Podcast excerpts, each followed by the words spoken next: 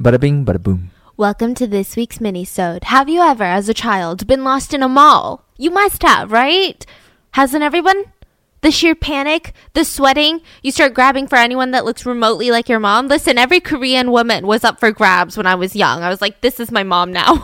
and I would just try to follow them around and I would cry because why are you not my mom? Even as a woman in my 20s, I panic if I'm at the mall with anyone without my phone or if I lose sight of who I'm with. I start I start breathing faster. I start feeling like, "Oh my gosh, I'm going to something's going to happen to me." But that is nothing compared to when you're a child and you're lost in the mall. I tried to look up the exact figure.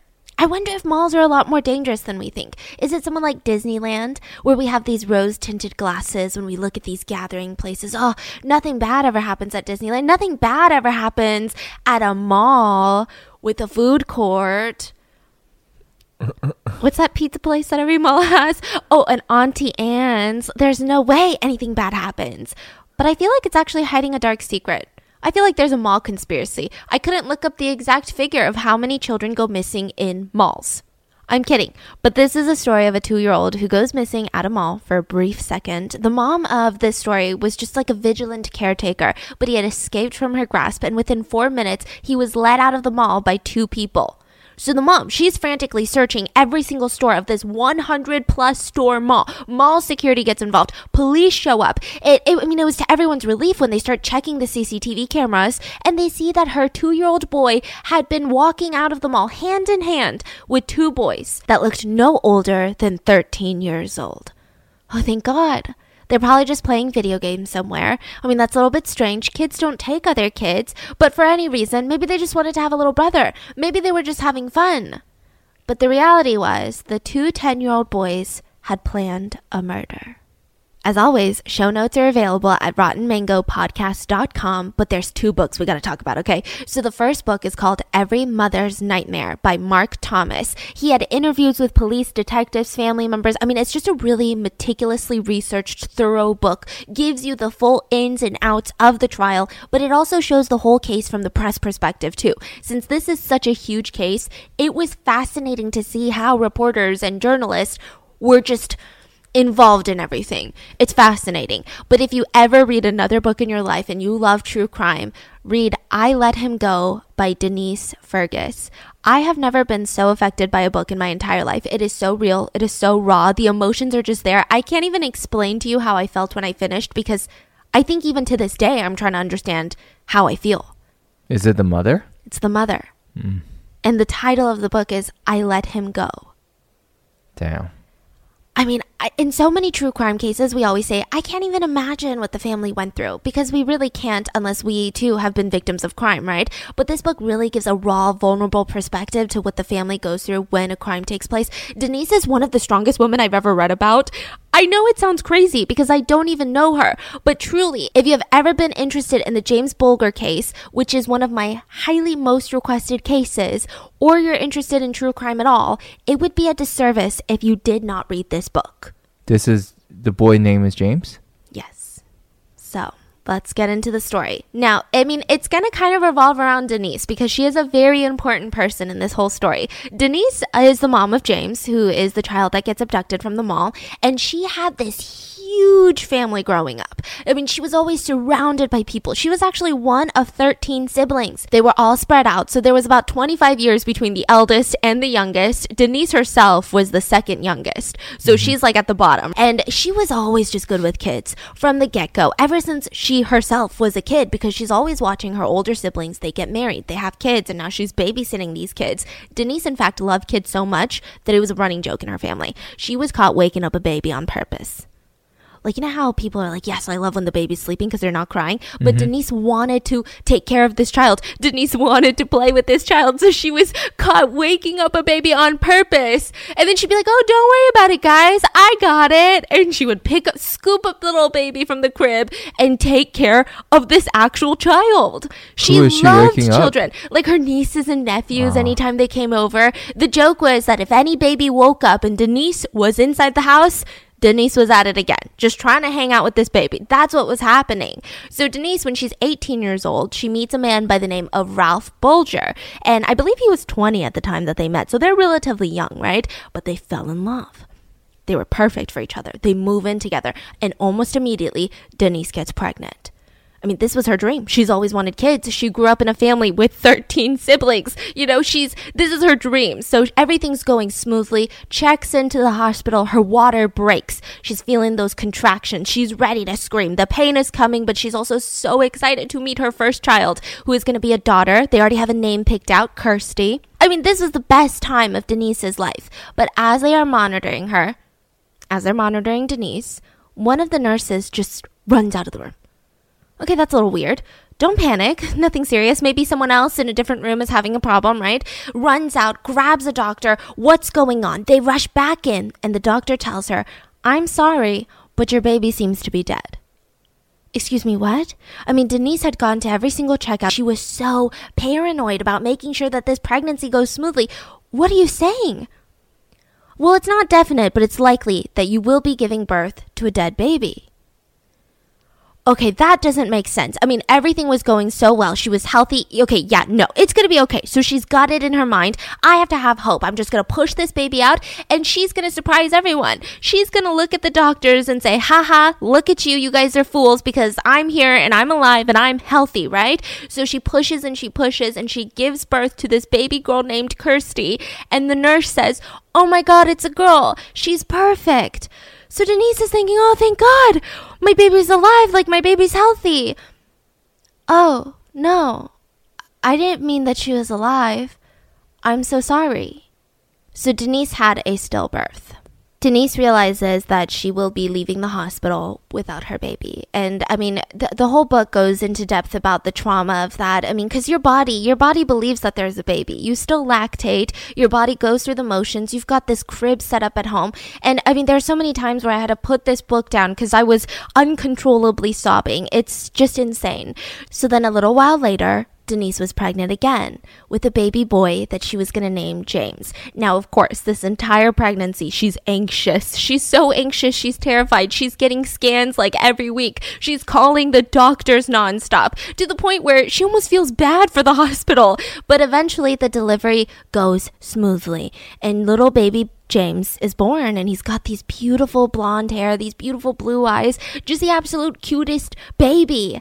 Now, because of her trauma, initially, Denise just does not want James out of her sight. There's no way in hell that James is leaving her vicinity for even two seconds. She's a very overprotective mom, more than any mom would probably be as like a new mom. So James got this spunky side ever since he was born. He went through a phase where all he did was cry. They would spend every second of every day together until he was two and a half years years old, they had this really special bond. I mean, the routine every single day would be that they would all wake up together, they would wash up, eat breakfast. Denise would put little baby James into the stroller and walk to her mom's house. So she's in walking distance. Denise is in walking distance from her own mom, mm-hmm. and all of her other siblings would show up with their strollers and they would all hang out at grandma's house. So this is like just so family oriented. Everybody loved James. He was never grumpy. He was a ray of sunshine. I mean, he was like a little bit mischievous, right? But he was the type of kid that did not have enough hours in the day, wanted to do it all, did everything with such enthusiasm that it just kind of rubs off on you.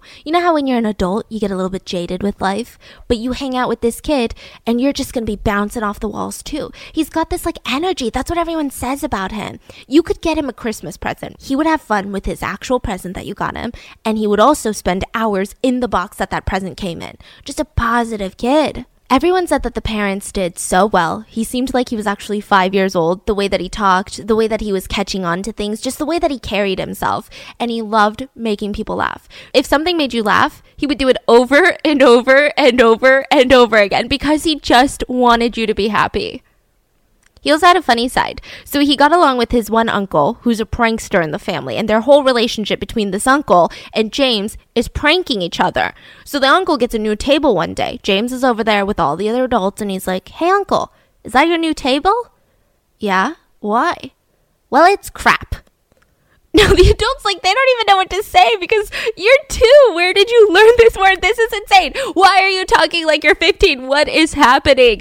So he was just full of life. Like, you, are you getting this picture of baby James, right? So February 12th of 1993 rolls around. It's a Friday Everyone gets up. They're going through their regular routine. Denise, Ralph, and James. They start showering, they get breakfast together, and the three of them start walking to grandma's place with the stroller. No different from any other day. Now, Nicola is Denise's brother's fiance.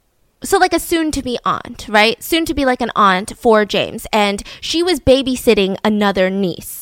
So not her daughter, but yeah, it's a huge family, okay? Th- this is kind of important. So the niece's name is Vanessa, right? And so Nicola is like, hey, Denise, do you want to go to the Strand with me to run errands? Well, the Strand is like this huge plaza. I think there's like 110 stores in there in Liverpool, in the UK, right? And you can get a whole lot done there. I, I imagine it to be like an American mall with a Target, so that you can run some errands with like a discount store with some other clothing stores. They even have like a butcher shop in there. It's got five different entrances, different parking lots. I mean, the place is massive. So Denise is thinking, well, I do have a long list of errands to run. I mean, I, I now that I think about it, I probably could get it all done at the Strand. And now that I think about it even more, this is kind of a good idea because if James is alone with me, he's going to be bouncing off the walls. I mean, he's two and a half years old, right? He's going to be ready to do this, do that. But if Vanessa's there, maybe they'll just kind of entertain each other. Maybe I'll be more efficient. So she starts getting her stuff ready, doesn't want to make Nicola or Vanessa late, right? She had her hand on the stroller and she thinks to herself, you don't need the stroller today but maybe you do. This would be the first time to go out without the stroller. So that would mean that I'd have to hold James's hand the whole time. And she's thinking about it, having this moment. And Nicola says, Oh, well, you shouldn't bring your stroller because by the time that we're done shopping, there's going to be no room for it in the trunk. It's going to be filled with all of our groceries and stuff. Okay. Okay. Yeah. So this is something that Denise says that she keeps overthinking, overanalyzing. What if she had brought the pushchair? Would that have changed anything? So they get to the strand and the whole shopping. James and Vanessa, they're just so happy to be outside. The mall was rather busy since it is a Friday, but Denise was vigilant in making sure James was not straying far. She, he was always beside her. They were always holding on to each other's hands and they had to be efficient. So the whole thing is, you know, you've got this list, but the kids have a limit. They're going to be somewhat calm at first. They're just going to be enjoying, stimulated by the environment, but then eventually they're going to, they're going to be bored. They're going to hit a wall of boredom and that is where the trouble starts. They're going to be bouncing off the walls. They're going to be, you know, whining, crying. They're going to want to go home. So they're just slamming through these errands. And finally they decide, well, okay, last stop. Let's go to the butcher shop. So all four of them walk in, and this is a tiny shop. So think like an individual little butcher shop, not like a massive market or anything, not filled with aisles, probably just like a container. And you go up to the butcher and you're like, oh, can I get this one? And they ring it up for you, right? Mm-hmm. So she's pointing at the pork chops. Oh, these are good. Can we get that one? James is happy. He's like, I'm so excited to go home. They're holding hands. Denise and James are holding hands. She gets to the counter and she's about to pay and she looks at James and says, Just stand right there by me. Don't move, okay? Now, again, this is a tiny, tiny shop. So mm-hmm. she lets go of his hand for a brief moment. She pays, takes out her card, puts it back in her wallet, and the minute that she closes that wallet, so I mean, how long is that? Maybe a couple seconds, not even, right? She looks down, and James isn't there anymore. Oh my gosh. So she starts looking around. She sees Vanessa. She sees, you know, Nicola, and she's like, Where is he? Where is he? Oh, don't worry. I think he's just playing outside. So she runs outside, I mean, into the busy mall where she's frantically looking around trying to spot him. She has a 50 50 shot. That's what she keeps saying in the book. Either he ran left or he ran right. How would she know? So she turns left and she starts her frantic search. Every single face she saw, she said, Have you seen my little boy? Have you seen my little boy? I mean, she was hysterical. Wild goose chase. Someone said, Oh, yeah, like uh, they found him. He's on the second floor of this store. She's like running up the stairs, running up the escalators. Wait, what? Oh, the little boy that was missing? I think he's like two stories down. Just running back and forth. Nobody really took it seriously. Kids go missing in malls all the time, and they don't actually go missing, they're just lost. Yeah. So she rushes to the security section. They weren't even worried. They're like, oh, well, this is the first one of the day. Considering it's a Friday, that seems like a calm day for us, right? So they're like, he's going to turn up. We'll put a little bolo out, like be on the lookout for the employees, right? But Denise, she's hysterical. This is her child. Okay, mall yeah. security, thank you so much, but this is my actual child. So she's running, frantic, up and down the stairs, screaming for James. At one point, she says a shop worker was like, Oh my God, you look so stressed out. Why don't you sit and have some coffee? Excuse me, what, lady? Excuse me, what? They're trying to sell some coffee yeah, right now I mean, she's like, I get that you mean well, but like, wh- what are you talking about? So finally, after 40 minutes, they call the police because James is yet to be found, and even mall security thinks, well, 40 minutes is quite some time. Now the police start helping in the search. James is still nowhere to be found. Denise is freaking out. She pro- she pretty much goes from store to store. And she slowly sees each store store close for the night, turn off their lights, and that is when more panic, more hysteria is setting in, right? The She's sh- been there all day at this point. yeah. The shopping Wow. mall is empty and they still haven't found James. And it became really clear to everyone that he was no longer in the mall. So the police bring in both the parents to question them. They have to eliminate them as suspects. How do we know that this isn't some big ruse? How do we know that you're not you're not a crazy mom, right? So they separate both the parents. Denise is being questioned in one room, Ralph in another, and Ralph was being asked crazy questions like, "Would Denise, your wife ever harm James?" You know? Are you sure she wouldn't? I mean, they had to, I guess. But when Ralph is finally reunited with Denise, he just runs straight at her. And she thought to herself, this guy's gonna hit me. Because Uh-huh. our kid went missing on my watch, right? Mhm. But he just gives her the biggest, tightest hug instead Oh. And the police start following all the initial leads. There had been a sighting of a sex offender at the mall the same day. So they start freaking out, panicked, okay? They go over, interview that sex offender. Belie- I believe they searched his house, right? But they didn't get anything. This guy did not take James. 100 police officers were out looking for James, including all of his family members. He has a huge family. Community members were rallying together, and people would always ask Denise if she feels guilty. I think the title of this book is even so strong, right? And in the book she goes really in depth on this. But she says, you know, people always ask, do I do I feel guilty for taking my eyes off of him even if it was for a second, letting his mm-hmm. hand go? Of course I do. These aren't the words to describe how I feel every day. I was the one who let go of his hand. I was there meant to protect him. Do you know what my biggest regret is? That I didn't turn right instead of left. So basically, he was to the right. If I had taken the right turn and gone around the corner, I would have seen James being led away just four short minutes after he left my side, trustingly holding hands with the boys who were about to murder him. Search parties start forming. I mean, everyone was searching around the strand. Everyone was taking it seriously. They knew that time was of the essence. They had to find James ASAP. Now, the police start combing through the CCTV footage. They said it was intense. I think they had to sit there, so it, you have to go frame by frame. It's pretty grainy. There's a lot of movement. You have to make sure that you're not missing anything, right? You're Uh-huh. looking for one. Per- it's like, f- where's Waldo? You also can't risk the fact that you glaze over a detail because time is of the essence. So they were just in this dark room staring at a monitor, just sipping coffee like it was nobody's business because they need to get to the bottom of it. So the Strand, the whole mall, has 16 cameras, but they don't always record. So they all rotate. Like you know in those movies you see the security uh like monitors and they're flipping from frame to frame like a different camera angle to a different camera angle. So that's how it records technically. What? Yeah. How they all just kind of rotate short bursts of each camera and you can see James in one of them. At 3:39 p.m., he is seen exiting the butcher shop. And at 3:40 p.m., you see Denise frantically running out of the butcher shop looking for James. 1 minute. Not even maybe. Wow. One minute. They keep going through the frames. They see something else. 3:43 p.m. It shows James holding hands with two people walking towards the center upper exit. All it took was 4 minutes.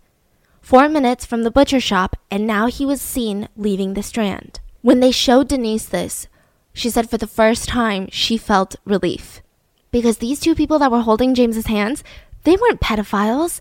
They weren't these 50 year old creepy men. They weren't also like a shady looking woman who looked like they were gonna put up James for adoption and one of these black. No! They're, they're probably no older than 13 years old. Mm-hmm. They're kids. So even the police, they're sighing like a sigh of relief, like, wow, this kind of explains things. I mean, James wasn't lured away by a, a sex offender, a pedophile. These teenagers were probably hanging out with him. They're like, hey, you want to go to our treehouse and play video games and eat chocolate and candy bars? They're probably in someone's house right now, not watching the news, not seeing what's going on, just playing video games. They're eventually gonna, be, you know, tell their police, wait a minute, oh, this is bad. Mom, I messed up. Oh, no, no. And their parents are gonna come come forward and there's going to be a light lecture for everyone involved. But at the end of the day, James would be reunited with Denise. That was everyone's hope. So the police hold a press conference, super emotional. Denise gets there and she begged for whoever it was to bring her baby back. She didn't care about anything else, just bring our baby back. And she broke down. And it was such an emotional feeling for everyone that she had to be escorted from the press conference table.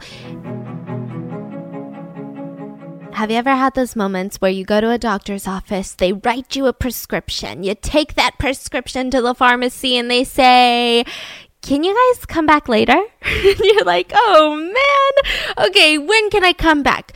Maybe an hour. We'll call you. They never call you. So then you call back. They're busy. They don't pick up the phone. Then you drive back. You need your prescription filled. They're like, mm, can you wait another 30 minutes? And the whole time, you could have been doing better things with your life. You could have been enjoying the fresh air, getting some vitamin D, just living your best life. And that sucks, you know? And you keep thinking to yourself, it's 2021. There's got to be a better way to do it. And I'm here to tell you that there is. Let me tell you about Amazon Pharmacy. Yes, the Amazon Pharmacy. They deliver your medication directly to your door. So you don't have to wait in line at the pharmacy anymore. You can even choose between 30 and 90 day supplies. If you're a Prime member, which I am, and I highly recommend, you can even get six months worth of prescription medication. And it saves you so much money. You can compare your med prices with and without insurance, and it's fast and easy. Prime members also get meds for as low as $1 a month when paying without insurance. And the best part is, you don't have to be the delivery man. You don't have to deliver that prescription from your doctor, go to the pharmacy, because you can have your doctor's office send your next prescription straight to Amazon Pharmacy. And you can use your insurance. So they work with most insurance plans nationwide. And like I said, if you're a Prime member, you get free two day delivery and save on prescription medication when paying without insurance. This summer is all about really enjoying yourself. And this is one of those aspects where, yeah, you need your meds, but do you need to spend all day getting them? You can have someone do that for you so that you can live out your best hot girl summer. Amazon Prime members can save on prescription medication when not using insurance with medications as low as $1 a month, plus free two-day delivery. Learn more at amazon.com slash rotten. That's amazon.com slash rotten. Amazon.com slash rotten. So the police they go on to show the CCTV footage and it made international headlines everywhere. What are these kids doing with a 2-year-old? Why did these kids take a 2-year-old? Oh my god, these crazy kids. But a day passes and nobody has come forward. Well, that doesn't make sense. I mean, it's all over the news, especially in this local area, and these kids are local. They've got to be. Maybe they're scared. Maybe they left baby James somewhere for someone else to find so that they can act like, ah, I wasn't involved. Maybe they left him at a park and he's just shivering in the cold all night, not knowing who to go to for help, not knowing how to call the police. Nothing. Denise never left the police station. They had to beg her to go home. They said, please, just go home. Call us anytime, okay? We'll be here for you on the phone, but we need to get to work. So she goes home and she calls them every 15 minutes. So then they had to beg her to stop calling and said, We will let you know the first update that we get. I mean, she was going through it. I, I, you have to read the book because I can't even explain to you what she was feeling. She couldn't eat, she couldn't sleep, couldn't even think because every second there were hundreds of cameras stationed right in front of the house, waiting for her to come outside. Like think studio lights outside on the front lawn, just waiting. So what? Like everybody wants to get a piece of the news? Yeah. And the way she describes it in the book is like they're waiting for that money shot. Whether that money shot is good news, bad news, Denise out on her front lawn being hysterical, you know, what are they waiting for? They're just waiting for that. So she pretty much was a prisoner of her own house during this, and a day passes, and the phone rings, and she jumps up. Hello? We've got your little boy. What? What? Who is this? Where's my baby? We've got him. We've got your little boy. We've got him. So she quickly realized that this was a prank call. And how disgusting is that? I mean, How how how did they know it was a prank call? because they weren't answering any questions, it wasn't a ransom note, it was nothing. It was straight up a prank call. In the book, there's a lot of intimate accounts of what it feels like during these key crucial hours, and the emotions are so complex. She said that Denise said that she couldn't even lay on a mattress because the thought of feeling any sense of warmth or comfort while her child was out there felt so inherently wrong. She just couldn't. And everyone kept telling her, like, just sit down on the couch. She couldn't. Another day passes another press conference. I mean, the news, the media, the journalists, the press, the community, everyone was all over this case. How does a two and a half year old boy just disappear from the mall? And who are these kids that took him? What do these kids want from with him? And why are they not coming forward to the police yet? Where are these kids' parents? They must know. If I saw my brother, I don't have a brother. What I say, my brother? If I saw my sister or you or anyone that I knew that I was personally like just an immediate family member on CCTV footage, you would think that I would recognize, right? So where are these kids' parents? So Denise couldn't do it anymore. She just can't sit in this house with these press outside. She needs to do something. She needs to feel proactive. The police have no updates. So please, can I just go searching for my child? So one of the officers says, okay, fine. I will pick you up and we'll drive around. You probably shouldn't be like out searching the woods or anything, but I will help you get some fresh air and we can be proactive together. So they start on this drive and the police radios in the officer. Very quickly, Denise only heard the first part. And the radio comes in for the officer and says, Come back to the station immediately and turn your radio off. The police got that message right next to Denise. Yes. So she turned off her radio and Denise heard, Come back to the station immediately. And her head was swirling. She's like, They found them. They found him, didn't they? They found them. Yeah. The officer wouldn't answer. She was so sure, though. Denise was sure. They have found him. Finally. Oh my God. Like, she can't confirm it to me, but we're going to pull up into that police station and he's just going to be sitting on a chair crying, being like, mommy, you know, and, and I'm going to, I'm going to be crying. I'm going to hug him and there's going to be these emotions. That's what's going to happen. So right then and there, she's hoping for the best. Yeah. She's like, my baby's going to be there. So she gets into the station and they wait half an hour and Denise is confused. Like, where is my baby? Like, what is going on? And she was expecting to see him just bouncing in through the door. And one of the detectives knelt down next to her and just said, I'm sorry. She's like, What are you talking about? Like, what are you sorry for? What? Why would you be sorry? We found him and it's not good news. And she said that she does not remember anything else. But uh, the police who were interviewed for Mark Thomas's book, and also Denise interviewed all the police officers again for her book as well. So these are really clear memories and clear recollections of everything. But she said that she woke up on the floor, and the rest of the officers in the building, even though they hadn't even heard the news from their superiors, they just knew. Because the scream that Denise had let out was a scream that you only hear from moms when you know that their heart has just been ripped apart. James was found dead. So it's it's Valentine's Day, the day that they find out. And Ralph, the dad, he was found in a parking lot. His brother had come to tell him. He was out searching for James, and everyone thought that it's better for a family member to tell than the police. So they tell him and they rush him to the police station to be with Denise. Denise was said to be in a trance, and Ralph was just angry. He wanted to see them. He just kept telling the head detectives, Who did it? Did you get them? What have they done? Who are they? Did you catch them? Just give me five minutes with them because all I need is five minutes with them. I mean, it's just pure, full of hatred, which, like, honestly, how can you blame anyone? So, a group of teenage boys, um, one 13 year old, one 14 year old, and two 15 year olds, they were hanging out by the local train tracks.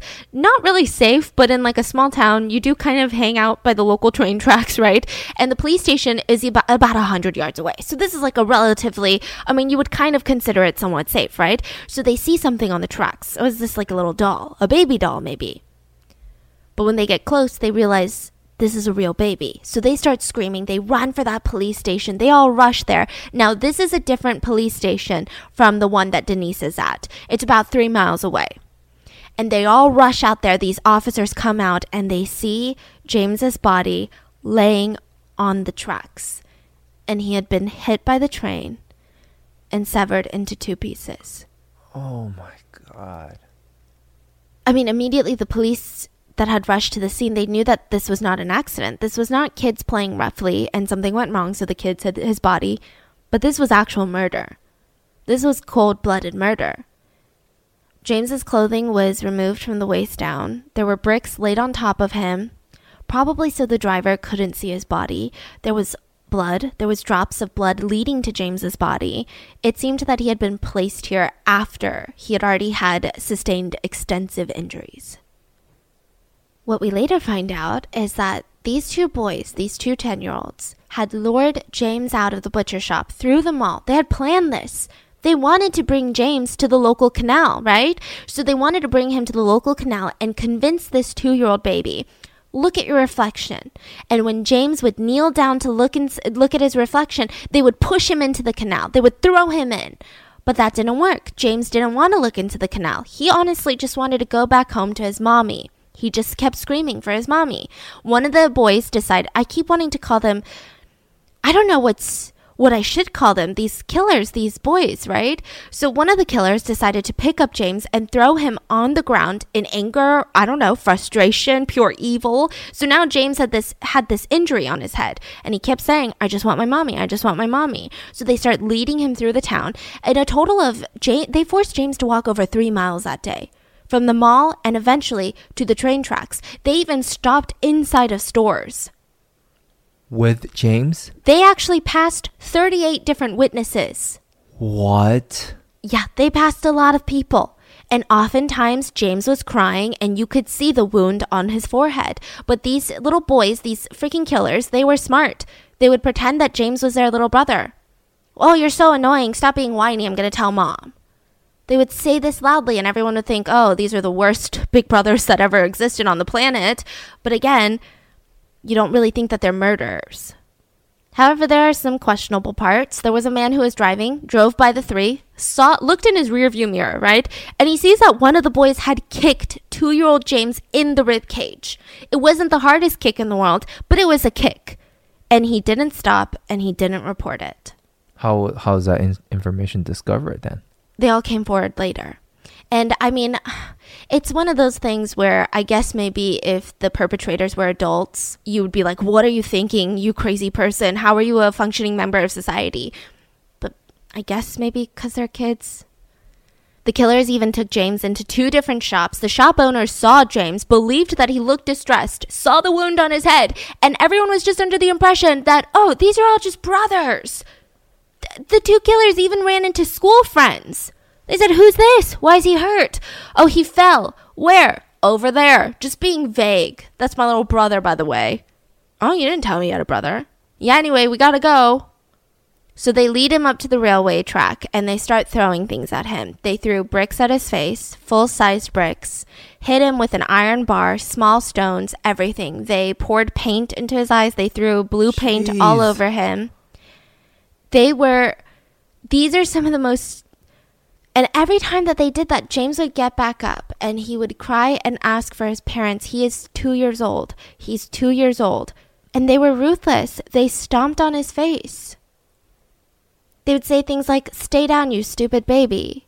And they laid James down on the railroad tracks and they put bricks on his head so that he couldn't move and bricks in front of him so that he would be hit by an oncoming train. The belief is that the killers thought that by putting James on this railroad track that the police would come there and be like, "Oh, well this was totally an accident, right?" Well, you're thinking, "What about all that blunt force trauma?" Well, these kids are 10. Pathologists believe that James was dead before his body was hit by the train. The cause of death is suspected to be blunt force trauma to the head, multiple head injuries. He was alive when he was placed on the tracks, it seems, but it seems that he had died before the train had hit him and he had so many injuries. I mean, they couldn't pinpoint one fatal blow. He had 42 separate blows to the body. He had multiple skull fractures. And it is believed that there was a sexual element to the crime. The killers had taken off his underpants and his pants. And um, you'll see why later. So there isn't like direct, clear cut evidence of like, oh, he was assaulted, right? But there is some weird stuff going on with these boys. Not James, but the two disgusting killers. So the community after the murder, after they find James's body, I mean, every kid was on a leash. Not even metaphorically. Like at this point, everyone is going to the grocery store and kids are tied up on nylon leashes. It was like an extension of like a mom's umbilical cord. That's what Mark Thomas says. It was intense. In order for some people, some nasty people, to feel better for themselves, they blame Denise. Well, if she had been looking. Well, if she had done this, if she had done that. Oh, she, she, what kind of mom does this? what is wrong with these people? I think that these people genuinely have never had children. And this is coming from someone who doesn't have a child. Because I just can't imagine another mom who knows what it's like to have a kid and the craziness of it all. And Denise, there was Why do not I even feel like. I can see some moms say these things? Why do I feel like there are people out there that that's that thinks these way? Like they just feel like that could never happen to them. I think it is a really evil way to make yourself feel better. Yeah. And it got so bad that there was a radio station that was talking about these allegations of like, well, if she had just paid attention. Denise's mother in law called into the station. She was, I mean, she was so pissed. She said, You're wrong. She was overprotective, if anything. These are the most caring parents in the world, okay? They were just at the wrong place at the wrong time, and you were wrong. And so people just start rallying together for James. Flowers by the hundreds, if not thousands, were left where James was found. There were notes from other children. According to Mark Thomas, there was this um, little teddy bear that was left with a note James, this is my bedtime bear. You can keep him now so you can have sweet dreams. Love, Katie. The family were receiving letters from the Prime Minister, international citizens. Buckingham Palace sent letters to the family. Everyone wanted to help. So Ralph's big brother, James, um, yeah. So James has the same name as his uncle James. so Ralph's big brother, James, decided to ID the body. Someone had to. It had to be family. Ralph really wanted to, but everyone begged him not to. You're just, yeah. Yeah. So the uncle steps up to the table and he's like, I'm a tough dude. I'm a taxi driver. I've seen some shit, okay? I've seen some really bad stuff. Taxi drivers see all of it. But when he went to ID James, he said that he was wrong. This would be a moment that would haunt him for the rest of his life. According to interviews with Mark Thomas, he said, I felt anger, real venom. If I could have gotten a hold of the ones that did it, I could even hear James talking, shouting for his dad while he was being hit. I could hear him saying, I'll get my dad onto you, while they were slapping him around. And ever since then, James's uncle started drinking heavily. He barely ate. He lost an alarming amount of weight, and he was just frustrated. He said that he saw James's face everywhere that he went, and he never really recovered from that. So the funeral comes around. Um, it had to be closed casket, and it seems like every single person involved. I'm sorry. At this point, they haven't found the kids, No, it's crazy. but they will be found. Yeah. Okay. So at this point, every single person involved, it's just so much trauma. The police that found James's body, they limited the crime scene. They didn't want all the officers there, not just because oh, we might, you know, miss some evidence or it might get too hectic, but for the sheer fact of this was too intense of a crime scene. Even the funeral home, you know, the owner had sent most of their employees home because there's just you'll never recover from seeing something like this. So they had a closed casket funeral, and the family asked that instead of flowers, everyone send donations to Liverpool's uh, Children's Hospital instead. About 1,500 people attended. Wow. Yeah, and I mean, insane. So after the funeral, this is when things really started getting difficult. They're still looking for the killers. They're looking just just trying to get justice. And Denise's and Ralph's marriage starts falling apart. They were just grieving differently. That's kind of what it was. And the police, they find new CCTV footage. Outside the mall, on a street, they see the same two boys with James, and it looked like James was either getting dragged or they were swinging him by his arms.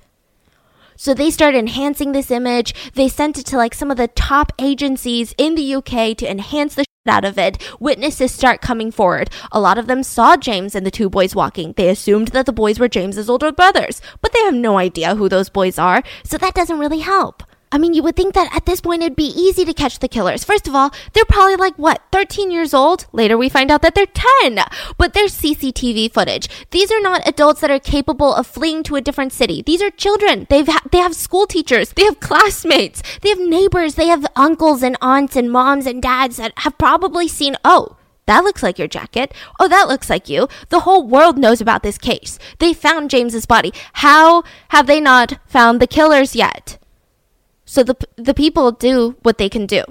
They try to give witness statements, they try to give tips, but they just keep laying flowers at the tracks. And one of them was even a young 10-year-old who lived close by took flowers for James. and his name was Robert Thompson.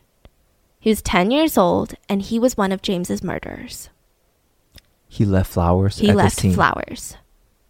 I feel like I don't get this heated in cases. I'm sorry. So Robert Thompson, he was born in Liverpool, and uh, his mom's name is Anne, right? He's five of seven sons. She was married with the kid's father, but one day, you know, when Robert was really young, the dad decides, I think that I'm going to have an affair. I think I'm going to have an affair with a woman that I meet on family vacation. So he just starts having this mistress, and everyone in the family knew about it, and the wife knew about it, and he would beat his wife. And one day he's like, okay, I'm done. Leaves five pounds on the table for them. Five pounds, five dollars, and just walks out. Just walks out. And almost a week after that, their house burned down in an accidental fire. I mean, it was a shit show, right? So they move into this tiny little house, and now they've got no money. They only have their single mom taking care of seven sons. That's that's a crazy house. Now, is this the worst family to be in in the history of the world? Probably not. Just keep that in mind, okay? Yes, we can feel so much sympathy. Yes, we can. But this is not this is this Yeah. is not what I imagine to be breeding grounds for like a serial killer. So Anne the mom, she starts drinking every night. She would actually have booze under her pillow. Like she would have beer or you know vodka under her pillow. She would drink first thing in the morning. She would go out all the time. Left her sons to take care of themselves and each other. And the boys decide, well, if mom doesn't care, why don't we just start skipping school? So at this point, Robert was missing 49 out of 140 days of school. That's a lot. That's like a third of all your classes. It's insane. The whole neighborhood knew the kids. They were known as troublemakers for this reason. They were just always skipping, being wild. They would also steal a bunch of stuff. Robert was so good at stealing. And at first, of course, it's so sad because he probably is stealing things that they need. He's stealing food. He's stealing toys that he wants that his mom will never get him. But eventually it just grows and grows into almost like a habitual stealing. Like he'll go to a store, steal so much, walk out. His his entire pocket is stuffed with stolen items. He'll throw it out in a trash can and go to the next store. So I mean, this is problematic behavior. Something's going on, something needs to be addressed, right? Now the older brothers, they would also bully the younger ones. The older ones would actually get pissed at the younger brothers if they didn't skip school if they didn't shoplift. They would pull knives out on the younger kids. They would lock them in closets. Later in life, two of the other older brothers would attempt suicide. I mean, their life was not easy, but it wasn't the hardest. So eventually, one by one, CPS starts taking custody of the kids. Started with the two oldest. Now, the oldest in the house was named Arnold. He tried his best. I mean, he was probably the most responsible of the group. Tried to get his brothers to go to school, gets into a huge fight with his mom one day, and Anne just like hits him. So he's like, "What what am I doing this for? I am raising your kids because you're out there every night getting drunk. Like, I'm not doing this anymore." He calls CPS on himself and gets placed into voluntary care. He just wanted a better life, right? Robert is now just kind of reigning even more free. I feel like before all of his older brothers were taken away, he was still checked by them. He was still being bullied by them. He wasn't like top dog, but now he's feeling like top dog, right? And he's got this younger brother named Simon, and he just loves bullying Simon just loves bullying his own little brother. Forces Simon to sip, skip school, threatens to beat him up. I mean, just forces Simon to steal stuff with him. It was bad. I know that you probably feel this feeling, and I've felt it a lot too. The minute that you get home and you slip off your shoes and you just, oh, it's the best feeling ever. But what about shoes that when you put them on, you feel that? Like, why are there not shoes like that? I've been looking so long, so hard for these shoes, and I think I finally found them. I think I finally found such comfortable, sustainably made shoes that I feel really good in, and you do not have to compromise style for it. Have you guys heard about I'm obsessed with their shoes, okay? So they have this unique seamless design that's just so insanely comfortable. They're sustainably made with materials like plastic water bottles and they're fully machine washable. And you're thinking, well, what do they look like if they're that comfortable? Oh, they're the cute ones. They've got sandals, flats, loafers, sneakers, whatever style that you're feeling. They also have an array of colors. You can really just switch it up and they feel amazing. They've got this like crazy level of detail in every single shoe. They've also recently launched their men's shoes that my fiance has been loving. They're durable, washable, and they're better for the planet. Pop Sugar even named Rothy one of the most comfortable and cute flats that you'll never tire of wearing. We're in the process of moving right now, and I'm not gonna lie to you, I have spilt some things on my Rothys by accident, but also because I'm very, very careless and it's no problem at all. Like even red wine, chocolate, just throw them in the washing machine and they'll come out looking brand new. Which is nice because if you're like me and sometimes you like to go sock free in your sneakers, you just throw them in the wash, all that stink is gone. It's amazing. Laura S says knowing that dirt will just wash away makes the white sneaker look possible for this mother of two. to help you welcome summer in style, Rothy is doing something special. That's right, they're giving you guys the chance to share this super rare opportunity for a limited time. Through August 1st, 2021, you can get $20 off your first purchase of $100 or more at rothys.com slash mango. That's R-O-T-H-Y-S dot com slash mango. Trust us, you don't want to miss this. Head to rothys.com slash mango to find your new favorites today. What's fascinating is that a lot of people in the area were interviewed by Mark Thomas, and they said that yes, Robert was not a good kid. Let's be real. But he wasn't the worst kid in the area, that's for sure. What does that mean? There were a lot of other kids that were causing a lot more trouble than Robert.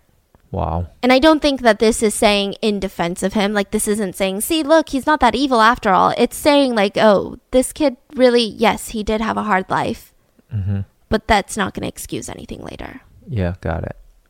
Then we have another boy by the name of John Venables. So he was actually born 10 days before Robert, and life was tough for him too. He was the second of three kids. His mom's name is Suzanne, and his dad is Neil, right? So the two parents, they were just on and off.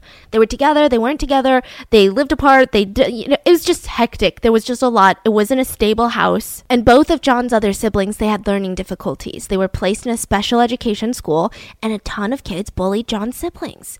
And John was really affected by this. Like, why are you bullying my siblings? I don't understand. And then they would turn around and bully John. Like, you're just as weird as your siblings. I mean, a really, really ignorant group of people, right? So, John at first, he was okay in school, but gradually he starts getting alarming with the teachers. He starts, you know, sitting in his chair, holding his desk. He would rock back and forth and just moan and make these very strange noises. A lot of people suspected maybe it's because he was ignored growing up. His two siblings took up most of his mom's time, so maybe John's doing this to get attention. That's a little weird. So the teacher's like, Well, John, why don't you come and sit in my desk instead? Because you're causing a distraction. He'd walk on over, sit there, and start banging his head on her desk over and over and over again. And if she told him to stop, he would start throwing, chucking things off her desk.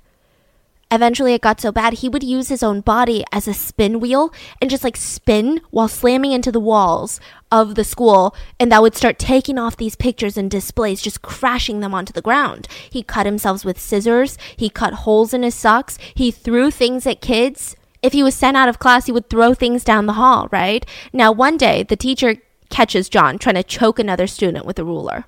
I mean, the dude, John was standing behind this poor kid holding a 12 inch ruler, choking him until this baby was red in the face. So the teacher, two teachers in fact, had to reach and rip John off of this child. So they call in Susan and they're like, What's going on with this kid, right? And she says, I don't know, but he's abusive towards me in the house too. I don't know what to do. I kind of want to send him to the school with my other kids, like they're in the special education school. I think that he's pretending like the rocking back and forth. This is what Susan said. And they speculated he's doing this because that's something that his siblings did. So maybe he's trying to get attention. Maybe he thinks that if he has the same learning disability as his siblings, he'll get more attention. Kind of makes sense. Yeah. Like it, uh, kids are quick on picking up Like patterns, patterns. right? Yeah. So he gets expelled from his current school, gets sent to a new one, and that is where he met Robert Thompson. And according to Mark Thomas's interviews, Robert and John were not the worst kids at this school. That's crazy, right? They were actually better than a lot of kids at this school. They both bonded because their dads were in and out of the picture, their moms drank. They were uh, also a year older than their other classmates. They had both been held back. They were bullied. So they just became best friends. So together they just were not a good match. So John, who usually never skips school, the minute that he meets Robert, starts skipping school. Skips like 50 days of the year, which is gnarly. That's insane. John starts acting out a lot more. He refuses to do work, would cause a scene, starts banging his head on the walls, flapping on the ground. The teacher said that it felt like Robert was the instigator for all the skipping. Whether it was John or Simon, his own brother, like Robert was just bullying people to skip school, which is just so bizarre. But in terms of inside the classroom, John was the most challenging. Robert was not a big troublemaker inside the class, but they called him a liar and a manipulator. With a kid like Robert, they said even if you had all this evidence, if you had proof of him doing something wrong, he would lie his way out of it. Meanwhile, John, he would kind of break down eventually and fess up with the truth. So a month before James goes missing, Simon's teacher, so this is Robert's little brother, right, gets called to the mall, the Strand. It's, it's very interesting that the they, mall? yeah, the Strand, the same Oh, mall, okay. right? She gets called to the Strand, and Simon's there, just upset, crying. She's like, "What's going on?" Robert punched me. He kicked me, and him and his friend, not John, but a different friend, had left me stranded at the canal. Just left me. So he was just crying, making his way around, trying to find help. That's weird. Why did they do that? So the day before James was abducted, John starts acting up in class. This was probably his worst day ever, the teacher said. He was acting so fidgety, like he was excited about something, couldn't sit still for two seconds. Meanwhile, Robert seemed normal. So these are all things of people debating, well, this seems premeditated. Mm. It seems like these two kids were planning something, whether it was hurting Robert's own brother, Simon, whether it was, like, what was John so excited about? What was going on? The police are still looking for the killers. That's when they get a very serious phone call. Very serious. Hello? I think that my son is one of the killers. What? I could I can't bring him in because there's too much press around the police stations right now, but I saw my son come home Friday night. He said he went to the strand and he, he got a little bit dirty. He was washing his coat in the sink with his mom and his grandma. So then I saw on the news that little boy went missing and you guys were looking for well, I confronted him. I said, Son, was that you? And he said, What are you talking about? I didn't go to the strand. I said, Yes, you did. You told me you went to the strand and you were washing your coat. Why were you washing your coat? So the police are thinking, well, the boy's dad had called. I mean, what? That's super unusual. Seems super serious. Mm-hmm. Let's interview the kid ASAP. Get the coat, bring it in for testing, see what's going on. So they go in unmarked cars to this address to escort the kid to the station, search the house. How this happened, I have no idea. But not too long after taking the boy away to be questioned, camera crew surround the house. Hundreds of people had gathered outside the house. And whose house is that? The rest of the family had to be escorted out of their own house for safety reasons. Jonathan and his parents were brought in to the police station. Dad was screaming at him, like, Tell the truth. You killed James. Tell them the truth. And the police are like, What the fork, dude? You can't say that. You can't influence your kid to confess to murder. We got to question him. Yeah. So the police question young Jonathan, and they quickly realize that he is not the murderer. What? They were even able to confirm that all of this stuff that the dad claimed happened happened on Thursday. Teachers, students, employees at the mall confirmed that the day that he went to the strand and he came home to wash his jacket was on a Thursday, the day before. They run tests, confirmed Jonathan Green had nothing to do with James's murder, but it was too late. The press is going wild community is outside the police station making sure justice gets served. They start interviewing neighbors of Jonathan Green. And everyone says, Oh, yeah, I knew that that family was disgusting from the get go. I knew at the minute that they moved in that they were no good people. The Green family had to move. Jonathan was traumatized. Later in an interview, he stated that he believed at one point that he killed James, even though What's he knew up he with didn't. this dad? Like probably Bizarre dad. Yeah. So Jonathan Green said at this point, I mean, he was having nightmares, he was wetting the bed. It was just really bad. And it wasn't just bad for Jonathan Green's family, it was really bad for James's family because they thought, okay, it's over now. They've been caught. But that wasn't the truth. So, n- not long after that, another call comes in. And police have to be careful now because of what just happened. A woman calls in and says, Hi, I'm a friend of the family. Um, there, there's a 10 year old, and his name is John Venables. And on Friday, I saw him skipping school with a, a little boy named Robert Thompson. And I remember that John Venables had come home on Friday with some blue paint on his jacket. Didn't you guys say at the crime scene there was blue paint on James's body? And and then I saw the CCTV footage and it reminds me of John. I, I don't know. Maybe you can check it out. So they run John Venables and Robert Thompson's name, and they were just a lot younger than they had expected 10 years old. They had no history with the police, but some of their family members had. Either way, the police go to question and search both of the boys' houses. The police arrive at Robert Thompson's house and they said that he was tiny for his age. They were shocked. I mean, he was small. He was so small and his voice is so high pitched. I mean, I can see how some people might, if they don't know the full details of this case, only listen to their like little interrogation tape, like 0.2 seconds, and think, oh my God, like he's only 10, right? But the police tell Robert, we have reason to believe that you might be involved in the death of James Bulger. I didn't kill him. Starts sobbing, but the police notice that there's no tears. They bring him into the station. Other cops are searching the house, and guess what? They find a coat with blue paint on it. So they bring that in as evidence. At John Venable's house, they tell John's mom, Susan, hey, we're here because of the James case, right? We're here. We need to question your son. And she said, you know what? I knew you'd be here. I told him that you wanted to see that. I told him that the police were going to come because he had skipped school on Friday again. And the cops are like, Do you not understand that this is really serious? We are thinking that he had something to do with the murder of James. Yeah. And she's like, Will you guys tell him, okay? Skipping class, coming home with a coat full of paint. Oh my God. I told you the police are going to come for you. Excuse me, ma'am. What coat full of paint? Over there. You want to see it? Oh. She pulls out the coat. Does she know what's going on, or she's just like kind of missing the whole point? I think she's like missing the whole point. she's like, this is the teaching moment. Yeah, I think like the way that Mark Thomas had interviewed these police officers, it seemed like the police officers were like, she genuinely has no idea. Wow. Okay. So the police are like, well, let's bag that as evidence. What the heck is going on? So they arrest John on suspicion of the abduction and murder of James Bulger. He starts crying, I don't want to go to prison, mom. I didn't kill the baby. And she's like, don't be silly, John. They're not going to send you to prison. They're just doing their job. So she gets into the police car with them, goes to the police station, and the whole way there, John's already blaming Robert. You know, Robert Thompson, my friend, he's the one that you should speak to. He's always getting me in trouble, that one. And at the station, so they're at two different stations, right? They're uh-huh. keeping them apart, John and Robert. And they're having their DNA taken. And when John's DNA is being taken, he asks the lady, Can you get fingerprints off skin? Well, can you get skin under your nails if you drag a person? That's strange. What kind of scary questions for a 10 year old to be asking? Yeah. So the police interviews, I mean, they had to be done right. They knew that they could not mess it up for the trial. They could only have like 20 to 60 minute interviews at a time. They had to ask the right questions, make it simple. The kids had to be comfortable so that nothing could bite them in the butt later. Already it was clear John was going to blame Robert and Robert was going to blame John. And the whole thing was eerie. The police said that when they asked John, Do you want some lunch? He would say, Well, I really like this fried rice from this Chinese spot. Okay, we'll get you that. And he would just smile at them. He'd be so excited for fried rice. So then the story starts emerging, the timeline.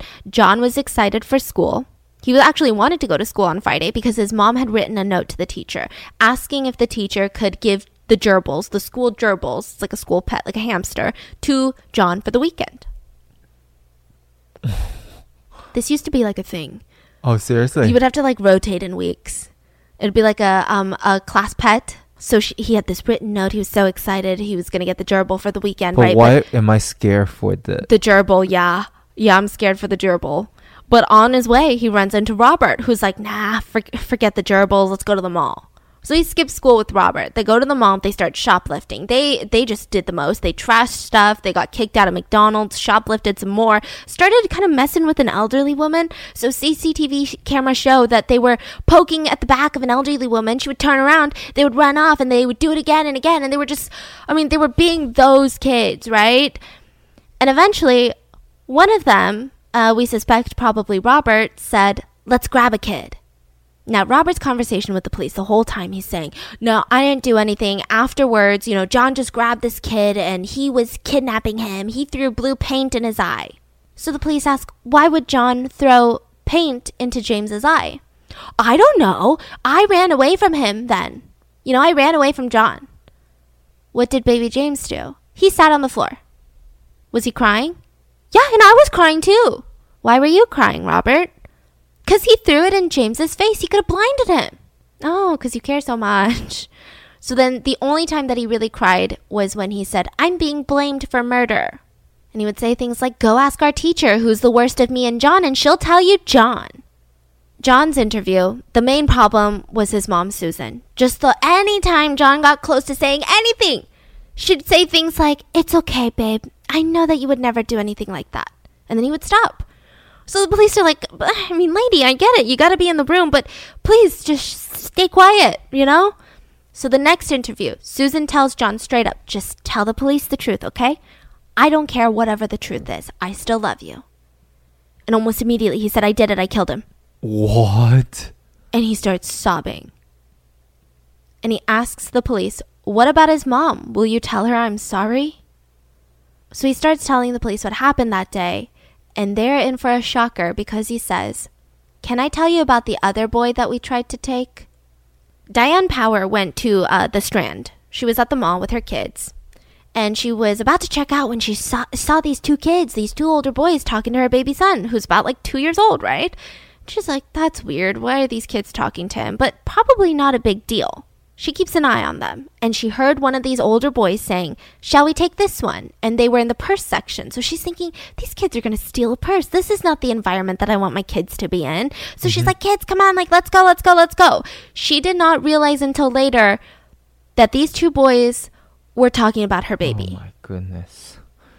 And they were saying it at such a close range from the mom. That's insane. Yeah. Shall we grab this one? Shall we take this one? So she continues her shopping, and while she's standing in line, she realizes that one of her boys had run off. She's like, oh gosh, starts looking everywhere, nowhere, screaming his name, leaves the store, and sees her baby son walking towards the two boys, like they were almost luring him in. So the two older boys, they would kind of run, look back, wait for the baby to catch up, and then do it again. And babies love games like this, right? Uh-huh. I mean, I don't know. I don't have children, but I'm assuming they do. And Diane's son was just so happy. It was like a game. And she starts shouting for her son, like, come on, what are you doing? And the two older boys turned around, looked so surprised to see her, and just kind of ran off. So she thought, okay, well, they were probably here with their parents. It was strange, but at the time, she didn't know what to do. I mean, what is she going to do? Tell mall security, call the police? But now she says that she is plagued with regrets. What if she had done something? She had no idea that these kids were killers. She just thought that they were troublemakers. John would later tell the police that they had plans for Diane's son, that they were going to lure him out into the busy street so that he gets hit by oncoming traffic. How does 10-year-old have these type of thoughts? It's so scary. And the police looked at John and said, "Well, Diane's power son might be the luckiest boy alive that day, huh?" And John smiled at them and said, "Yeah." The police pulled John's parents aside uh, specifically John's dad, Neil. And they just straight up tell him, you need to step up. Like, your wife does not need to be hearing this. This is her child. This is her son. Moms take it very personal, right? You need to be in the interrogation room while your wife sits it out. So he's like, okay, sounds good. The police decide to take Susan out for a drive to get some fresh air because I think at this point, you know, they were sympathetic of the families because you can't really draw conclusions. You can't come to the conclusion of, well, this kid did this, so you must be an abusive mom. Mm-hmm. But while they were driving, the police look in the rearview mirror and they were shocked. Susan was adjusting her makeup.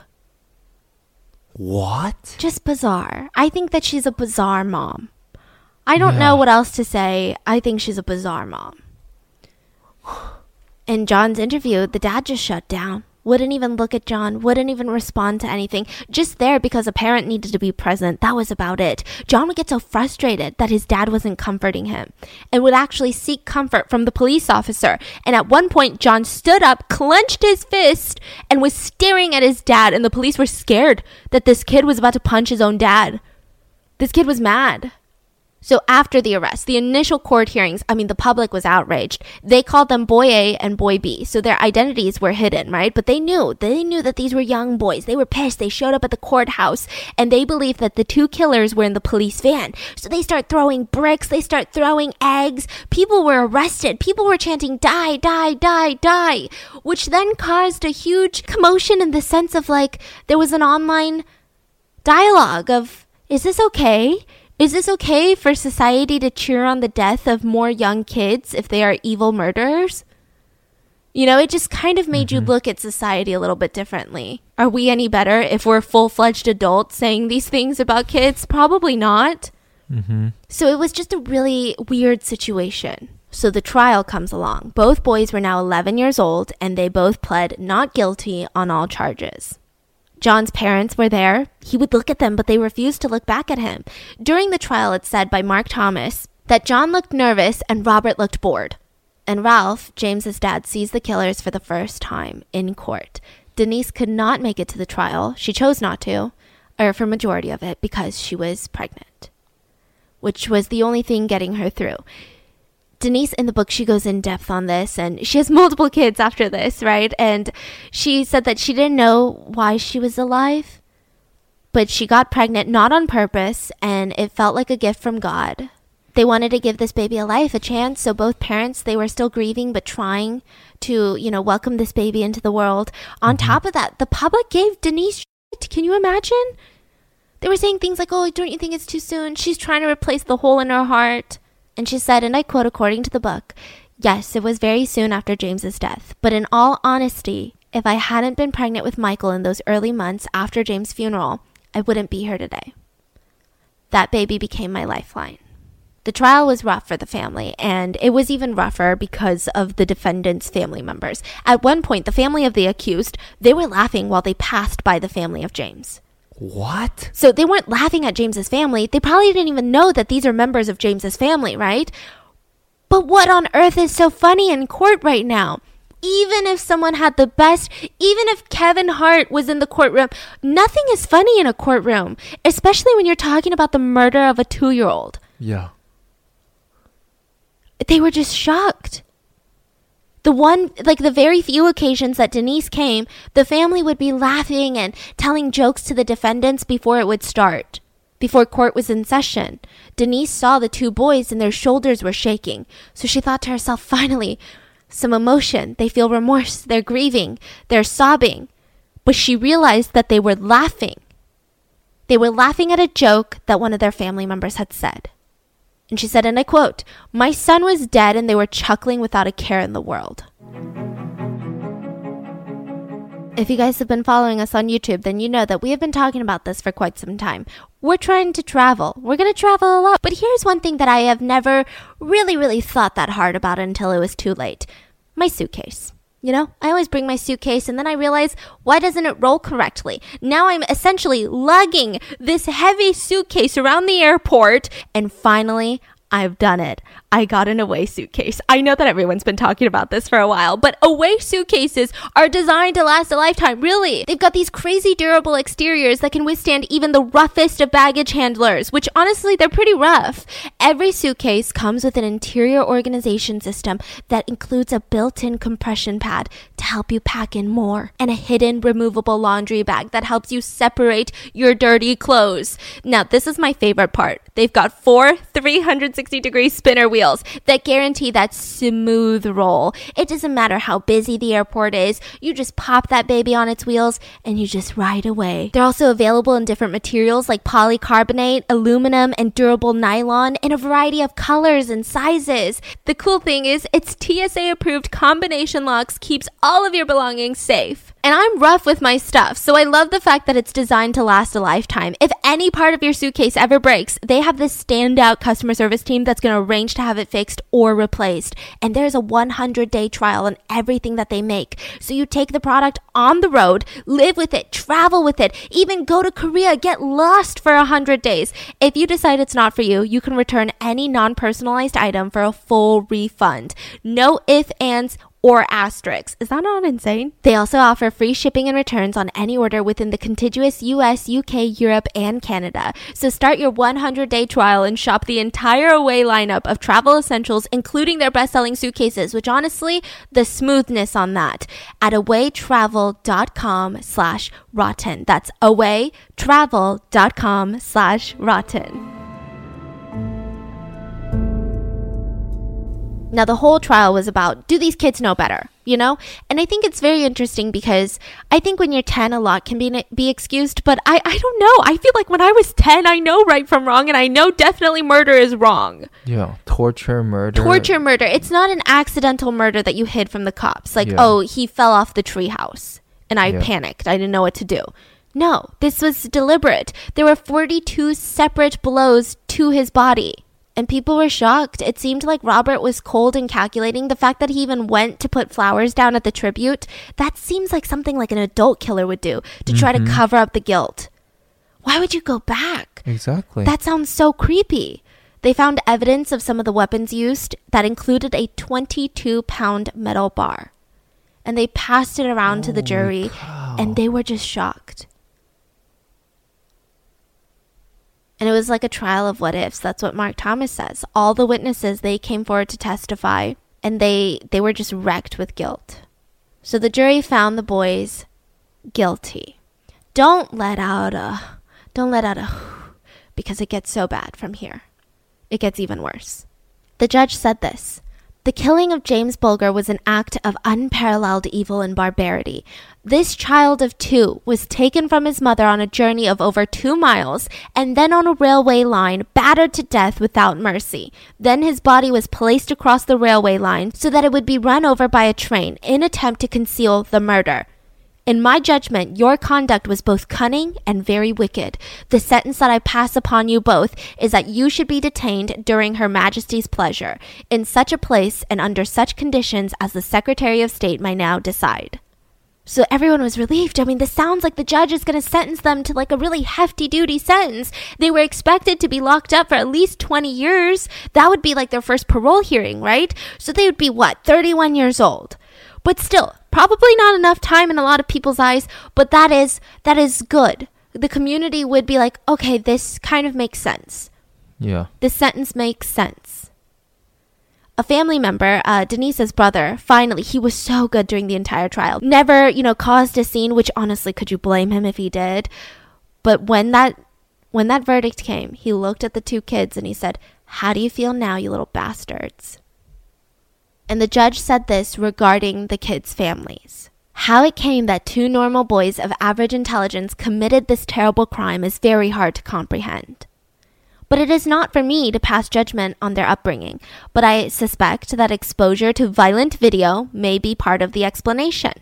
In fairness to Mrs. Thompson, Mr. and Mrs. Venables, it is very much to their credit that during the police interviews they used every effort to get their sons to tell the truth. Now, John's parents were upset. They felt shame for what John did, said it was just a nightmare, you know? How do they even think to himself, how could you do such a thing?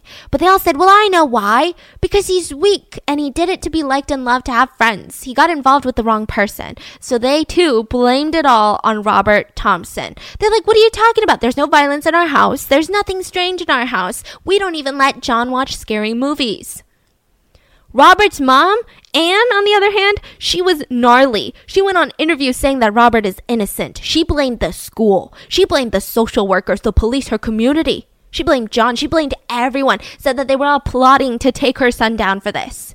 That's disgusting. What I really think is that Robert was scared of John. John was the one that influenced Robert. The neighbors were always after us for whatever reason.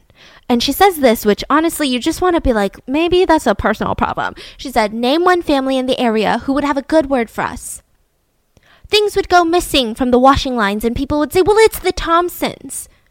I'm not saying we're innocent, but we get blamed for things we didn't do. So, according to, you know, Mark Thompson's book, James's whole family, they said, you know, I blame the parents, but it's mainly them. The parents did not tell them to skip school. They didn't tell them to go out and kill someone. Broken homes are no excuse. There are a lot of kids stuck in homes that come out, run away at age 16. They get on with their lives. They don't go and do something like that. These kids had every intention of going out to do it. They knew what they were doing. I blame the parents, but I blame them more. There were even talks about how it must have been so traumatizing for these two 10 year olds to be subjected to a court like this. What in the world? And Denise had this to say It seemed that there were a lot of measures in place to make things as easy as possible for them. For me, it felt like an over concern for their feelings, and I have never understood or have really been able to deal with. My baby's comfort was of no concern to them as they dragged him to his death and away from his mommy. So it followed that theirs would be of no interest to me. Denise's and Ralph's marriage soon ended. And uh, they would both remarry. Denise married a man by the name of Stuart, who stood by her during every step of every probation hearing, just wonderful. They have children together as well, and Denise is amazing. She never shies from telling her boys the truth of what happened to James, wants them to be comfortable and open enough to ask her questions. And then, after serving eight years and four months, the killers were released on Friday, June 22nd, 2001. Do you want to know the sick irony of this all? Uh-huh. They weren't in prison. They were in more like a hotel, a, a little institution. They had their own room. They had a TV in their room, video games. They had a one on one tutor, a world class education, something that they would have never gotten in their hometown What? If they hadn't committed this crime. They got clothing allowances. They were allowed out. Within one year of their sentence, they went out shopping. They went swimming. They went to football games Where were they? Why? How? because they were in like a rehabilitation center. It's suspected that it cost taxpayers like three three thousand pounds a week per person.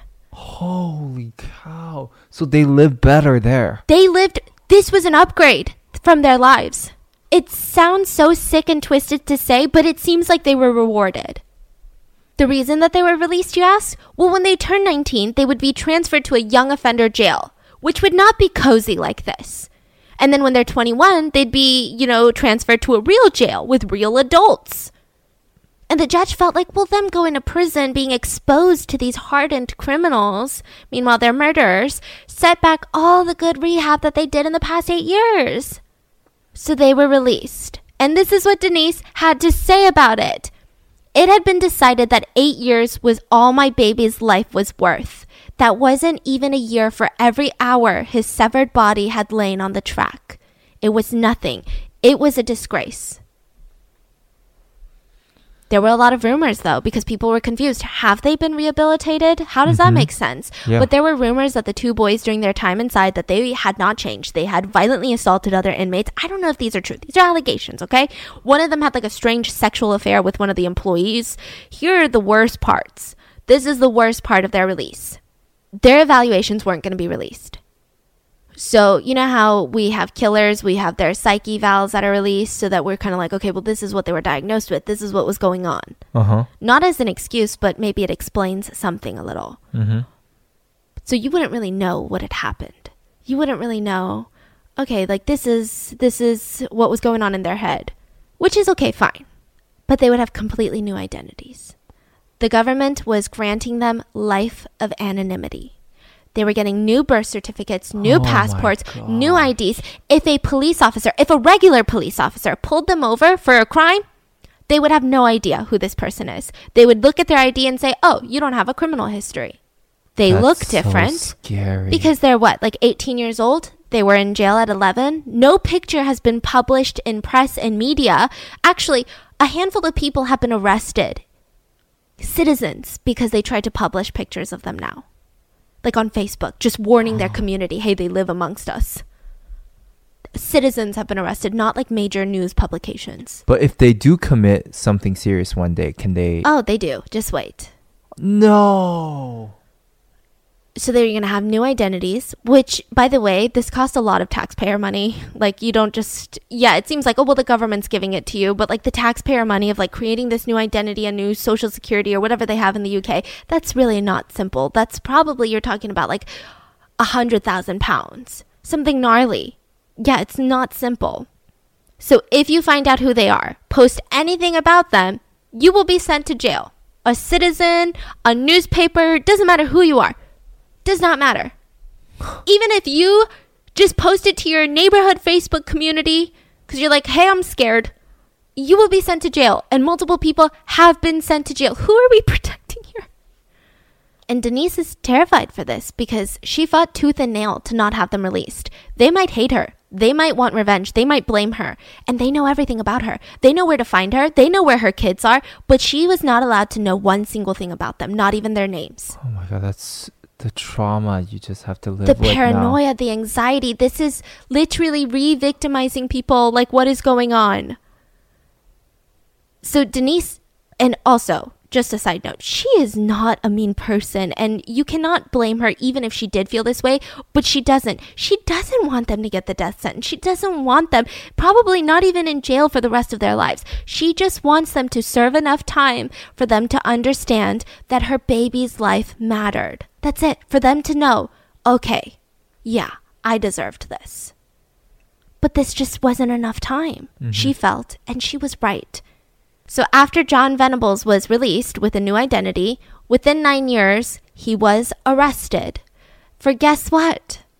For child pornography. He was sentenced to two years in prison and he was paroled within a year. How is this possible? This is his second crime against children. Denise wants to talk to a judge. John would see her face during this video call with the judge, but she can't see his. John would be able to read her appeal for parole, but she couldn't even know anything about him. What is going on? The court's on? main priority felt like it was protecting John. Yeah, why why why are they protecting John? Like why? I mean, it to be fair, I think there are a lot of people not with Denise's encouragement. She said no violence should ever be, you know, done in the name of James because he would never, right? But a lot of people in the UK I think would do something. But I, I still you- do you know what I mean? It's it's yeah, it's just so messed up. So Denise is saying, isn't it obvious that he's not fixed when he has child pornography? It's not like he was arrested because he got into a bar fight, which by the way, he was arrested for a bar fight and for drug charges too. But um, you know, child pornography. This is this is he's not rehabbed. So he gets released after a year. 8 years after that, he's rearrested. This would be his third arrest for crimes against children. He was 35 years old. A huge collection of child pornography on his computer. This is the second time of the Yes. Oh. He had over a thousand pictures. A ton of them were babies, male babies, and toddlers. He had a manual on his computer that says how to have sex with small children safely, a pedophile manual. He had 400 pictures that were classified as Class A child pornography. Class A child pornography is rape. He had shared it with people. And he was sentenced to 40 months in prison. So James's uh, dad had tried to beg the judge to lift anonymity in 2019 because I mean this guy has not rehabilitated. Now he is an adult and adults have consequences. And sure, maybe it's not the longest jail time in the world, which honestly it should be. But it's the consequences of committing these crimes. Like you need to like that's that's why society works the way it works. Like if you commit a crime, you've got to deal with the community consequences. Does that make sense? Yeah. Like just release his freaking name. And he is terrorizing people. Like he's this is disgusting. yeah. But he was shut down by the judge. And he also had like I think two different new identities because he kept telling people who he was. That's crazy. It's like, okay, you commit this nasty, nasty, nasty crime, and then their worry is, oh, let's protect him Yeah. because people hate him so much. He did something so nasty. Let's protect him. Yeah. At one point, I believe the UK wanted to send him to either Canada or New Zealand because it would be better, easier for them to, less costly for them to protect the identity. But New Zealand, like, shut it down. They're like, no, thank you, but goodbye. It said that Robert has not reoffended, but that doesn't really mean anything. And does the story end there? No, because Denise has had stalkers. She had um, a woman on Facebook messaging her, pretending to be the killer, and then also pretending to be James's ghost. People were arrested for, you know, exposing the two killers. Just really bad.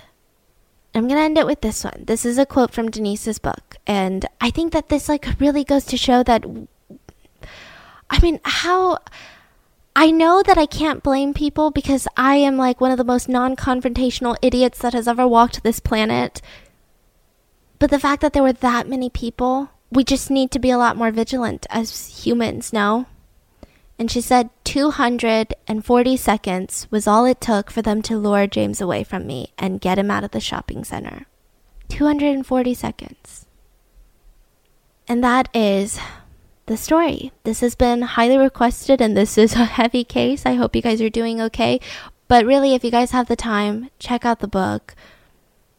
You will be emotional, grab some tissues, but it's just worth every read. And I hope you guys enjoyed, and I will see you guys Wednesday for the main episode. Bye.